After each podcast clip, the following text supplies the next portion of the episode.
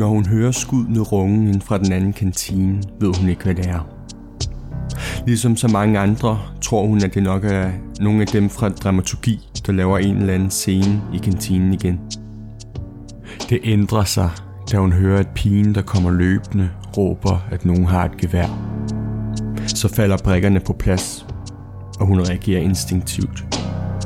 Så snart manden går ind efter pigen, og hun ser, hvad han holder på, tager hun fat i bordet og vælter det omkring. Smider sig på gulvet, som hun har set, de gør det i filmene. Hun har svært ved at forholde sig til, hvad det er, hun oplever lige nu. Hendes hjerne beslutter for hende, at hun overhovedet ikke skal forholde sig til tingene. I stedet stiger hun ned i gulvet, observerer det, kigger på det, som hun aldrig har kigget på noget før. Hun har aldrig ligget på kantinegulvet før. Hvor er det her gulv egentlig ulækkert? Virkelig beskidt, tænker hun. Det har hun aldrig lagt mærke til. Hun tænker, skal jeg dø nu? Hun har aldrig været så bange før. Hun begynder at bede. Du lytter til en podcast produceret af Lokalavisen Aarhus. Mit navn er Jonas Vrede Hansen. Jeg er journalist på Lokalavisen Aarhus. I flere måneder har min kollega Magnus researchet omstændighederne omkring det tragiske skyderi på Aarhus Universitet tilbage i 1994. Dette er afsnit 2. Har du ikke hørt det første afsnit, så gå tilbage og lyt til det. Ellers skal du bare lytte videre. I dette afsnit tager Magnus fat på, hvordan dem, der oplevede skyderiet på nærmeste hold, blev hjulpet videre af professionelle. Afsnittet starter nu.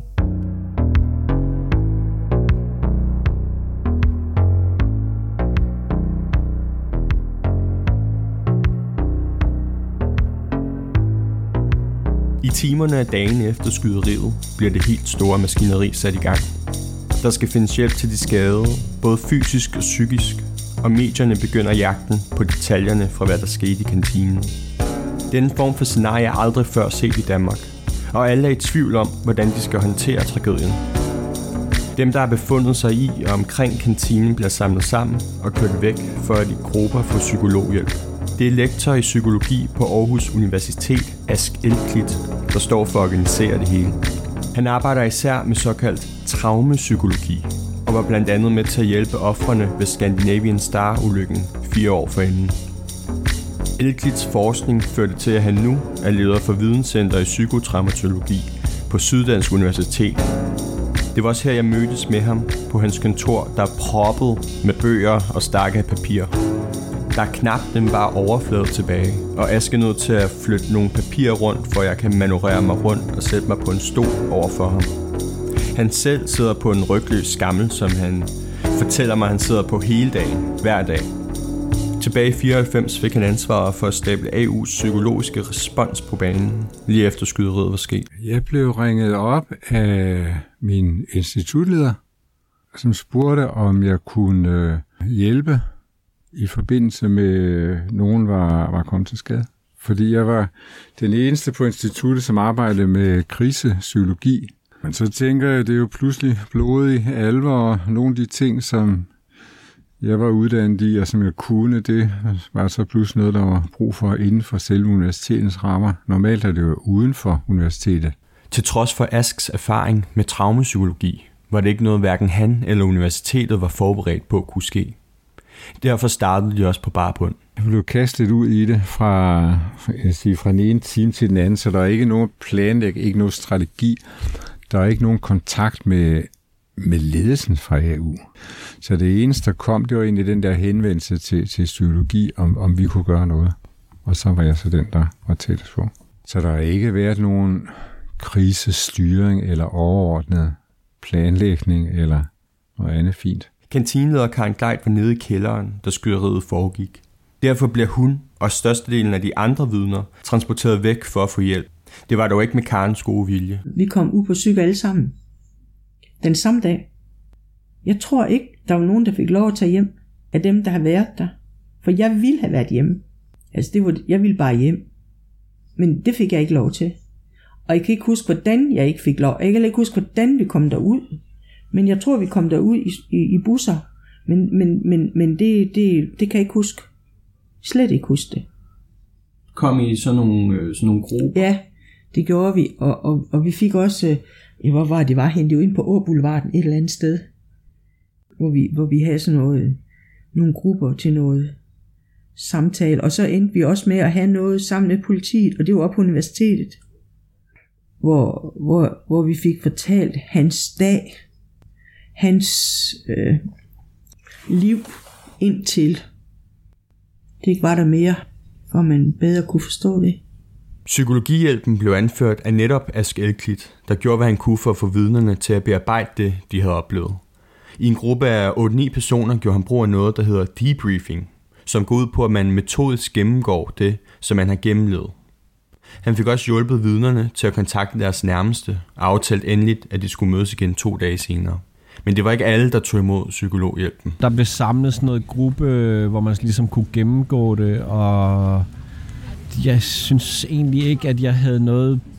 Altså jeg havde det store behov for at sidde der, også i forhold til, at der var nogen, der måske havde det meget værre end mig, som havde mere brug for bistanden. Claus Gade Sørensen har siddet i kantinen, da skyderiet fandt sted. Men i stedet for at gøre brug af psykologer, valgte han at benytte sig af sine omgivelser, venner, familie, kæreste, til at få snakket tingene igennem og på den måde få det bearbejdet. Det var ikke kun dem, der havde været i kantinen, der fik hjælp. De falkredere, der havde hjulpet til, fik det også tilbudt af Falk selv. Ifølge falkredere Jens Storm var det noget ud over det sædvanlige. Og det var faktisk efter den her episode, det var første gang Falk nogensinde brugt krisepsykologer. Det var aldrig sket før. Så dagen efter, eller 2 dage efter, det husker jeg ikke, der blev vi kaldt til, eller ringet op af vores chef for at høre, om vi ville deltage i en seance med en krisepsykolog. Det vidste jeg sgu ikke lige, så sagde jeg, det er jeg nødt til at lige snakke med min makker om, fordi at hvis jeg skal til det, så skal han i hvert fald med, fordi vi har haft en fælles oplevelse. Jeg talte så med Kurt, og vi blev enige om, at vi ville gerne deltage. Så det gjorde vi så. Så det var sådan, ja, det var starten på nedbrydningen af John Wayne-syndromet i Falk, med at man bare kan klare alt selv, man behøver ikke få hjælp. Det ville jeg tro, at det var der, det fik det lille startskud, at det blev legalt at tale med en psykolog.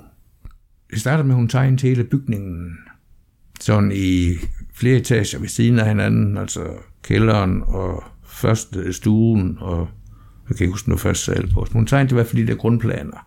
Og så hver især skulle så efter tur gå op og sætte et kryds, hvor man var gået ind i bygningen hen, og et kryds, hvor man havde arbejdet i bygningen.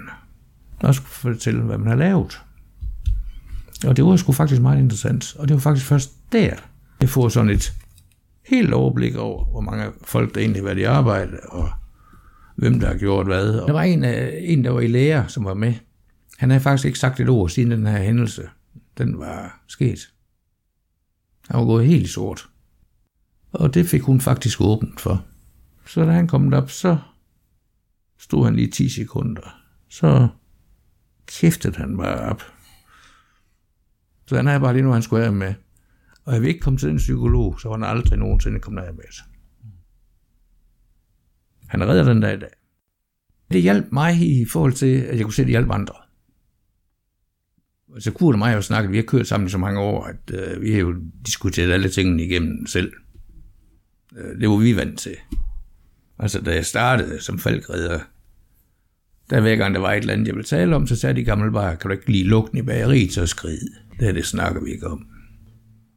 Så der kom ligesom en ny generation, hvor vi ikke gik i blankpolerede støvler og kaskette, men i ambulancetøj. Torsdag morgen kl. 12, 2 dage efter tragedien, blev der holdt mindehøjtidelighed i kantinen, hvor det hele var sket. 20 minutter før begyndte folk at strømme ind.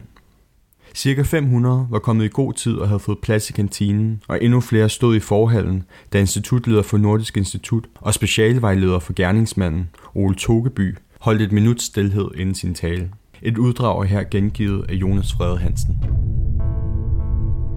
Jeg kender ikke personligt de 2 dræbte piger, og derfor ser jeg mig ikke i stand til at sige, hvordan deres liv var, og hvad de blev standset i. Det vil og kan andre gøre meget bedre end mig.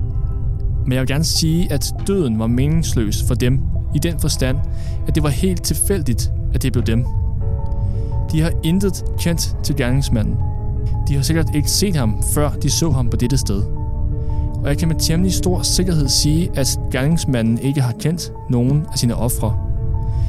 Han kom ikke for at finde nogen, han kendte. Han kom for at finde nogen at skyde. Han skød dem, han fandt. Han fandt kun én, han kendte.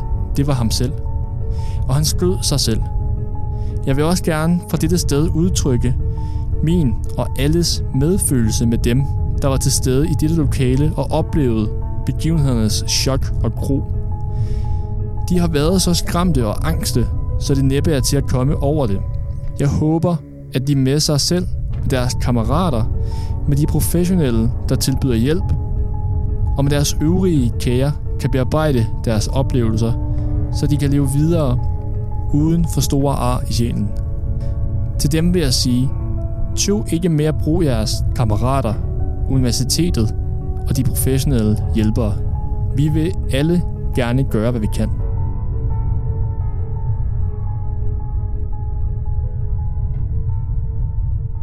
Mindehøjtideligheden blev taget godt imod og var med til at samle og bearbejde hændelsen.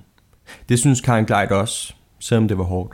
Jeg synes, den der mindehøjtidelighed, der blev lavet, og det, at vi alle sammen var der, og sådan noget, jeg synes, det var en fin ting.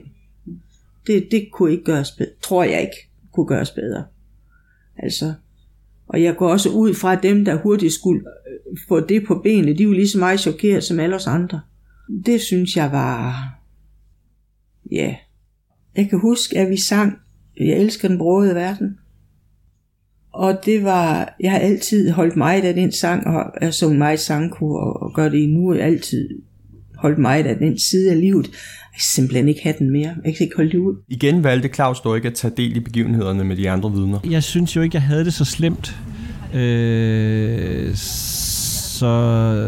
Så jeg synes, at jeg ville måske give plads til dem, der havde det værre, eller til den mindehøjtiden. Det kan også være ubevidst, at jeg har forsøgt at beskytte mig selv i forhold til de følelsesmæssige reaktioner, der måske helt naturligt ville komme i forhold til, når man deltager i sådan en mindehøjtidelighed. Det kan godt være, at det har været sådan en måde at beskytte mig selv på, at jeg ikke har deltaget. I stedet valgte han at bearbejde det på sin egen måde. Jeg kan også huske, at jeg gik simpelthen ud på det toilet, hvor han havde skudt sig selv, for at tisse, og så simpelthen også for at komme over det, eller ligesom sådan sige, det skulle ikke forhindre mig i at skulle kunne bevæge mig frit rundt på Trøjborg, at han havde lavet det der. Så det var ligesom sådan at tage tyren ved hornen og så gå derud. Og jeg kan huske, der var sådan nogle små havlmærker i fliserne på væggen, men så var det ligesom, det var også sådan et skridt i forhold til en normalisering af situationen efter.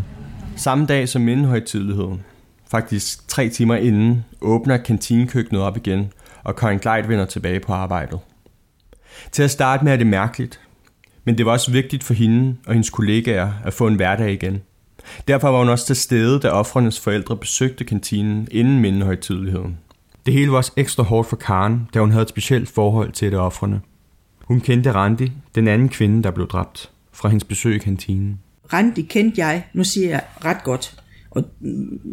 Altså, der kendte jeg hende. Jeg kendte hende som et ung menneske, der havde betroet mig nogle ting. Nogle private ting. Jeg vidste, hvor hun boede. Jeg vidste nogle ting, som hun havde fortalt mig. Men altså ikke noget med studier, det gør. Men hun var ved at skrive speciale. Det vidste jeg også.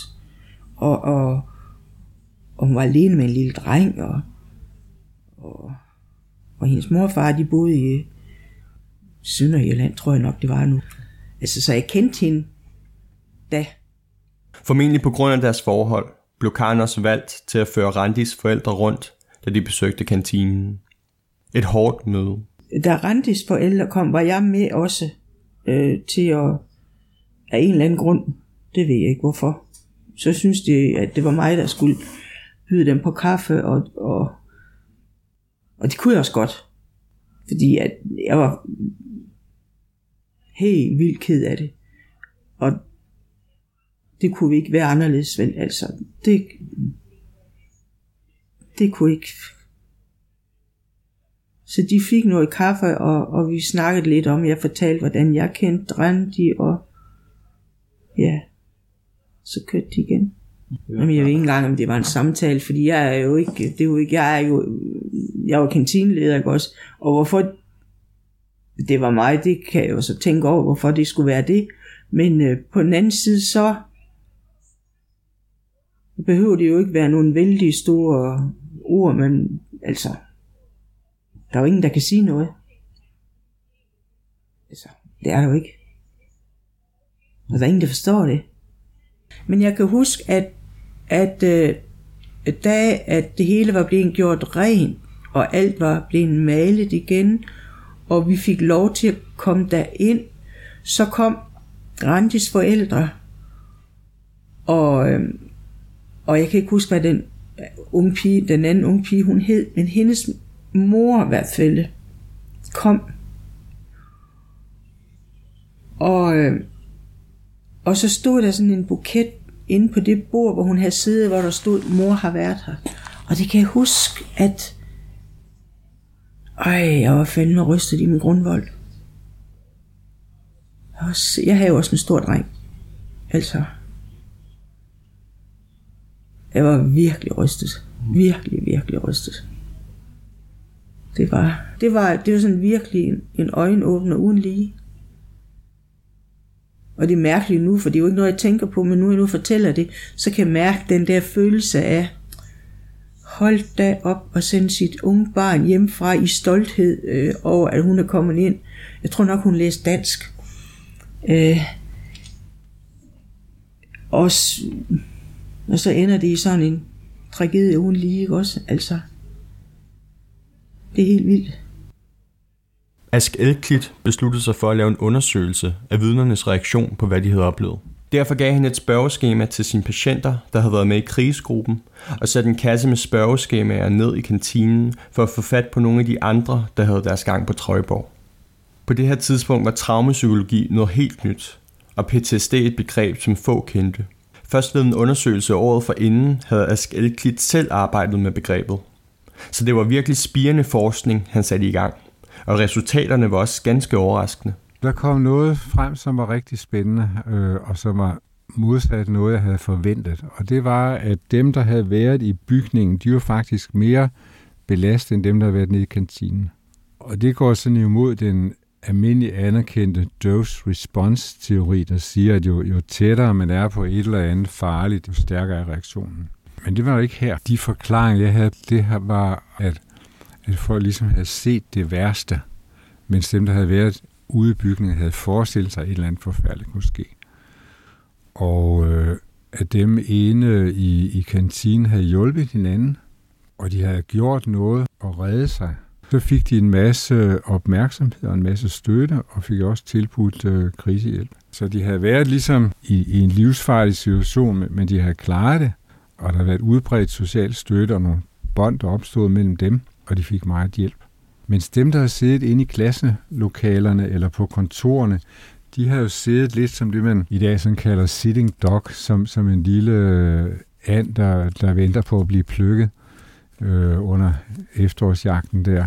Og de sad 3 kvarter, før bygningen var erklæret sikker. Og de sad alle sammen og ventede på, at der pludselig kom en fyr, der smadrede døren eller skød gennem den, og man kunne blive såret og dræbt. Så den angst, de havde, gav sig udtryk i flere symptomer, end dem, der havde været inde i kantinen. Det går imod al almindelig visdom inden for mit område. Men nu her, det er jo så en undersøgelse, som så blev lavet nogle uger efter. Og det kan jo godt være, at hvis der havde været mulighed for at lave en form for opfølgning, at så havde været et andet resultat. Undersøgelsen belyste også, hvor kaotisk hele situationen havde været, og hvor forskelligt dem, der var i kantinen, reagerede. Det, der er det mest karakteristiske eller typiske, det er jo, at når vi snakker om de der spontane reaktioner, at der er jo nogen, som gør noget, som handler i den der situation. Og den ene anden kostede det livet. Randi, som går hen imod den lille kantine for at finde ud af, hvad der sker, så møder ham på kort afstand og bliver skudt og dræbt med det samme. Der sad også en pige derinde, som sad og læste Freud og var fordybet i læsningen af en af hans bøger, og som ikke hører skuddene. Og det var utrolig underligt, og det var flere andre, der fortalte om, at de ikke havde hørt de der skud, eller de bare havde hørt et enkelt skud, men i alt blev skudt 4 gange. Og hun kigger op, da han er ved at knække geværet for at lade igen. Og så kaster hun bogen i hovedet på ham, og så løber hun ind i den store kantine og råber, han har et gevær, han har et gevær. Og løber ned til den fjernsten og gemmer sig dernede. Så det er sådan en type af reaktioner, hvor nogen gør noget. Og det, som mange andre gjorde inde i kantinen, i den store kantine, da han så kommer ind med sin riffel der, det er jo så, at der er en, der tænker, det her det er helt absurd. Det er jo ligesom i en western. Hvad gør de i en western? Og så der vælter de bordene, og så vælter hun sit bord og gemmer sig ned bagved. Og det smitter, så en række af de andre i kantinen gør det samme. Og så havde han lige skudt Randi der inden for døren, og så skyder han efter en anden, som han så strejfer. Og så går han ud og skyder sig selv. De reaktioner, der så kom, det var så nogen med altså dissociativ, hvor en ligger og forhandler med vor herre og siger, okay, jeg kan godt miste min venstre arm, det skal ikke skille sig. Og en anden ligger og tænker over det der med, at hun aldrig nogensinde har ligget på gulvet. Hun kom der i mange år, og nu ligger hun så, kigger ned i linoleum der, og hold kæft, hvor er det beskidt, og forsvinder mellem de der nullermænd og støv og sådan noget, og fuldkommen optager det, og skænker ham ingen tanke. Og en havde en forestilling om at kunne opløses til atomer, og så forsvinde ud på den anden side og blive samlet igen og sådan. Så det der dissociative er med til at forhindre, at folk gør nogle ting i panik, som måske kunne have betydet, at de er blevet dræbt. Fordi de så er inde i deres egen lille boble, deres egen lille tanker, og det beskytter dem mod at gøre noget tosset. Da alle vælger ubevidst, instinktivt en reaktionsform. Og på den måde lærer man noget om sig selv, som man aldrig kunne have lært ellers. En af dem, der lærte noget om sig selv, var Claus Gade Sørensen, for hvem oplevelsen viste et mod, han ikke vidste, han havde. Det er jo ikke noget, man kan forestille sig, eller når man ikke har prøvet det, men man tænker måske, hvis der kommer en mand med et gevær, jamen så vil man stikke af, selvfølgelig.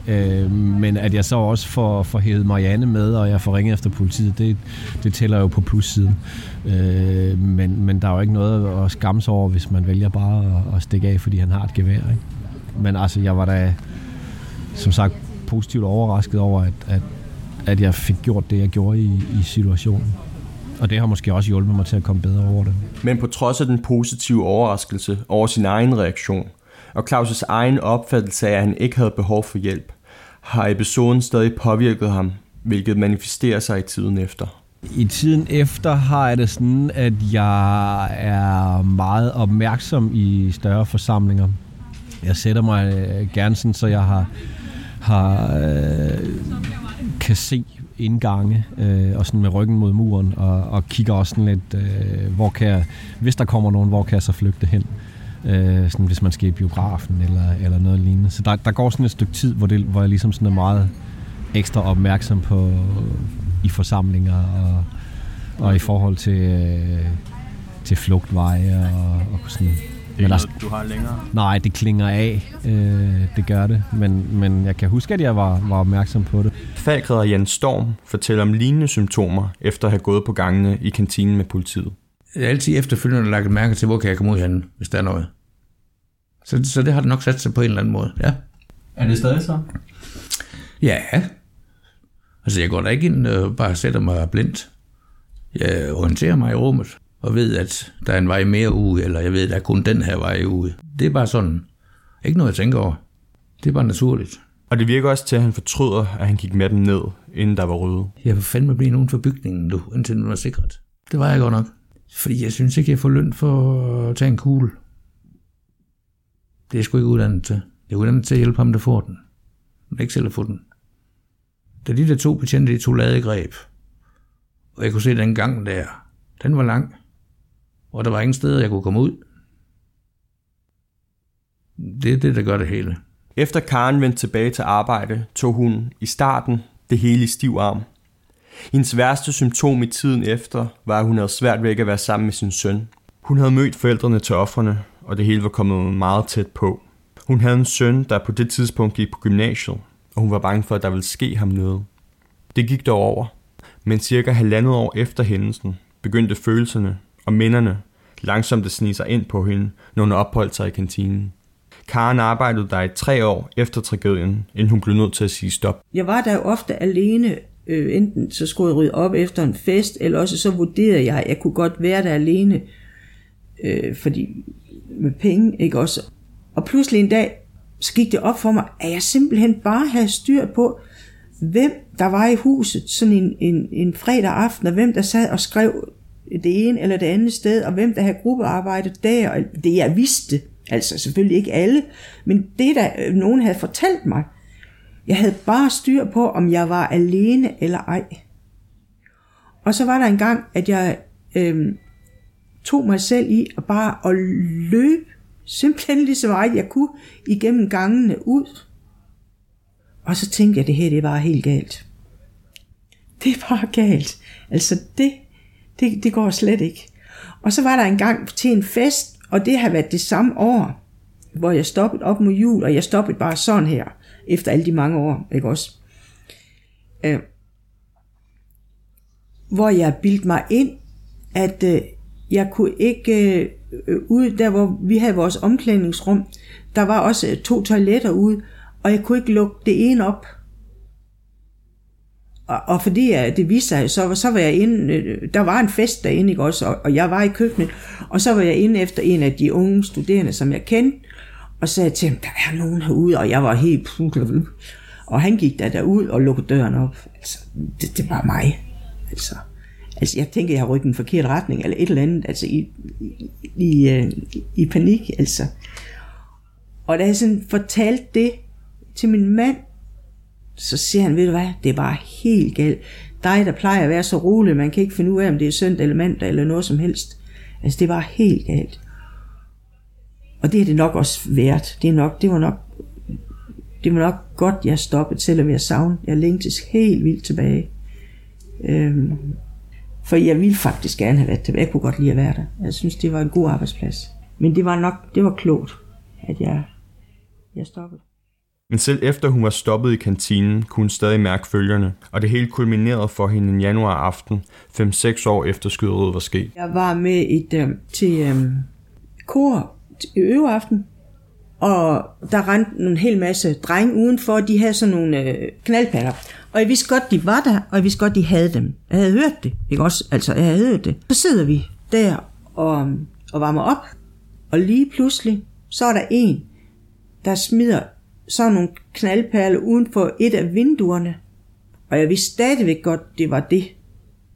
Jeg gik totalt og fuldstændig i panik.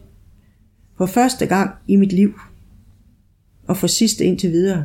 Jeg gik fuldstændig i panik, jeg væltede stolene på vej ud, og jeg var græd, og sveden, det løb af mig. Jeg kunne slet ikke styre det.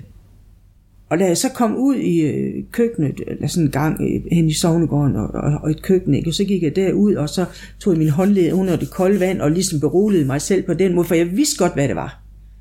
Det var ikke, fordi jeg troede, der var nogen, der... Altså, jeg vidste godt, det ikke var en, der stod derude og skød.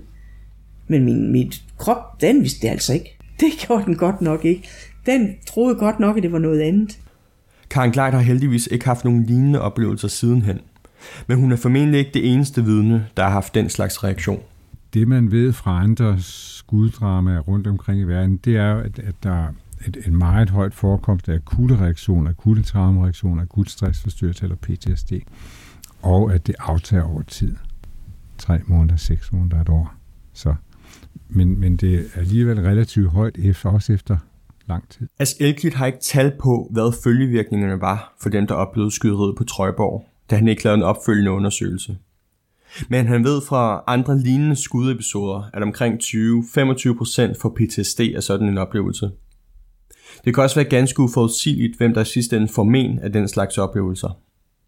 Med skoleskyderiet på Columbine High School i USA i 1999 så man for eksempel, at folk, der havde oplevet at blive skudt efter, ikke blev traumatiseret, mens elever, der ikke havde været på skolen, ikke engang i nærheden, blev meget påvirket af det.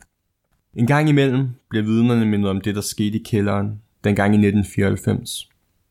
Enten når de bliver kontaktet af medier, befinder sig tæt på, hvor det skete, eller når deres børn finder ud af, at de var en del af det. For Jan var det, da hans datter valgte at lave en skoleopgave om det. For Claus er det, når han ser nyhederne og kan drage paralleller til sin egen historie. Altså, jeg tænker jo på det, hver gang der er et skoleskyderi. Altså, hver gang der er noget, der kommer i medierne og sådan noget, så tænker jeg på det. Det er klart. Og tænker på situationen og får det der altså sådan genoplevning af situationen. Karen har også lagt det bag sig. Hun snakker ikke rigtig om det normalt. Det er ikke rigtig noget, hun har lyst til at snakke om, og hun har heller ikke noget behov for det. Hun tænker heller ikke på det så meget. Når man snakker med hende, kan man godt mærke, at nogle af detaljerne, nogle af navnene, har sluppet hendes sind. Der er dog et minde fra tiden efter. Et tilfældigt møde, som stadig står skarpt. Et par år eller 3, men i hvert fald tid efter, at det her var sket. Der var jeg i Vendsyssel hos min veninde, og vi var i blokhus. Og vi sidder oppe i blokhus med en is begge to og sidder og kigger på mennesker. Pludselig kan jeg se en af betjentene. Jeg kan kende ham. En af de der stod, der kom den dag der. Jeg har ikke set ham siden. Han kom med sin kone, og jeg tror også, der var børn. Det kan jeg faktisk ikke huske. Man kom med sin kone eller kæreste, hvad det var. Og jeg kunne kende ham på lang afstand. Og han kunne også kende mig. Og han slap sin kone, og så gik han over til mig, og så tog han omkring mig, og så kysser han mig på kinden, og så sagde han ingenting, og så gik han. Ja. Og Kirsten, hun sagde, hvad skete der der? Hvad skete der der? Og jeg, så sagde han, det var bare for den gang, altså. De var lige så rystet. De skulle jo gå ind og lede efter ham. De var også bange. De gik ind, hvor vi kom ud af vinduerne, så gik de ind af vinduerne for at lede efter ham. For at finde ham. For han var der jo. At han så var død, det vidste de jo ikke. Men han var der jo. Så de var også bange. Og jeg har aldrig set ham siden, og i dag tror jeg, kunne jeg selvfølgelig ikke kende ham. Man kunne heller ikke kende mig. Nu er jeg også blevet gammel og alt muligt. Og vi havde lige... et kort øjeblik. Ja, 5 minutter til fælles der. Ja, et kort øjeblik til fælles. Som har gjort stort indtryk. For de fleste af dem, jeg har snakket med, både stemmer, I har hørt, og de stemmer, I kommer til at høre, virker det til at skyde riget af noget, som de har lagt bag sig. Det er en ting, som en gang imellem popper op til overfladen, når noget minder dem om det, men ikke en tung byrde, de bærer rundt på. Det er ikke noget, som de er nødt til at forholde sig til i hverdagen. Men det skal også påpeges, at dem, jeg har snakket med, selvfølgelig er dem, der har haft lyst til at snakke. Det betyder, at det er folk, der tidligere har forholdt sig til, hvad der skete, og på en eller anden måde har bearbejdet det. Dem, vi hører i den her podcastserie, er altså dem, der ikke har de værste veje i men fra skyderiet. Jeg er ikke i tvivl om, at der findes en bunke mennesker, der stadig sidder tilbage og ikke kan snakke om, hvad de har oplevet. Nogen for hvem frygten stadig sidder tatoveret i deres hud, hvor for eksempel nytårsaften kan sende gamle, forfærdelige minder tilbage på nethinden. Det er ikke deres historie, vi hører, for de evner ikke at fortælle. Så hvis du lytter til det her og tænker, de er da sluppet fint fra det, så husk, at det her er dem, der har overlevet det. Dem, der ikke længere slæber på det.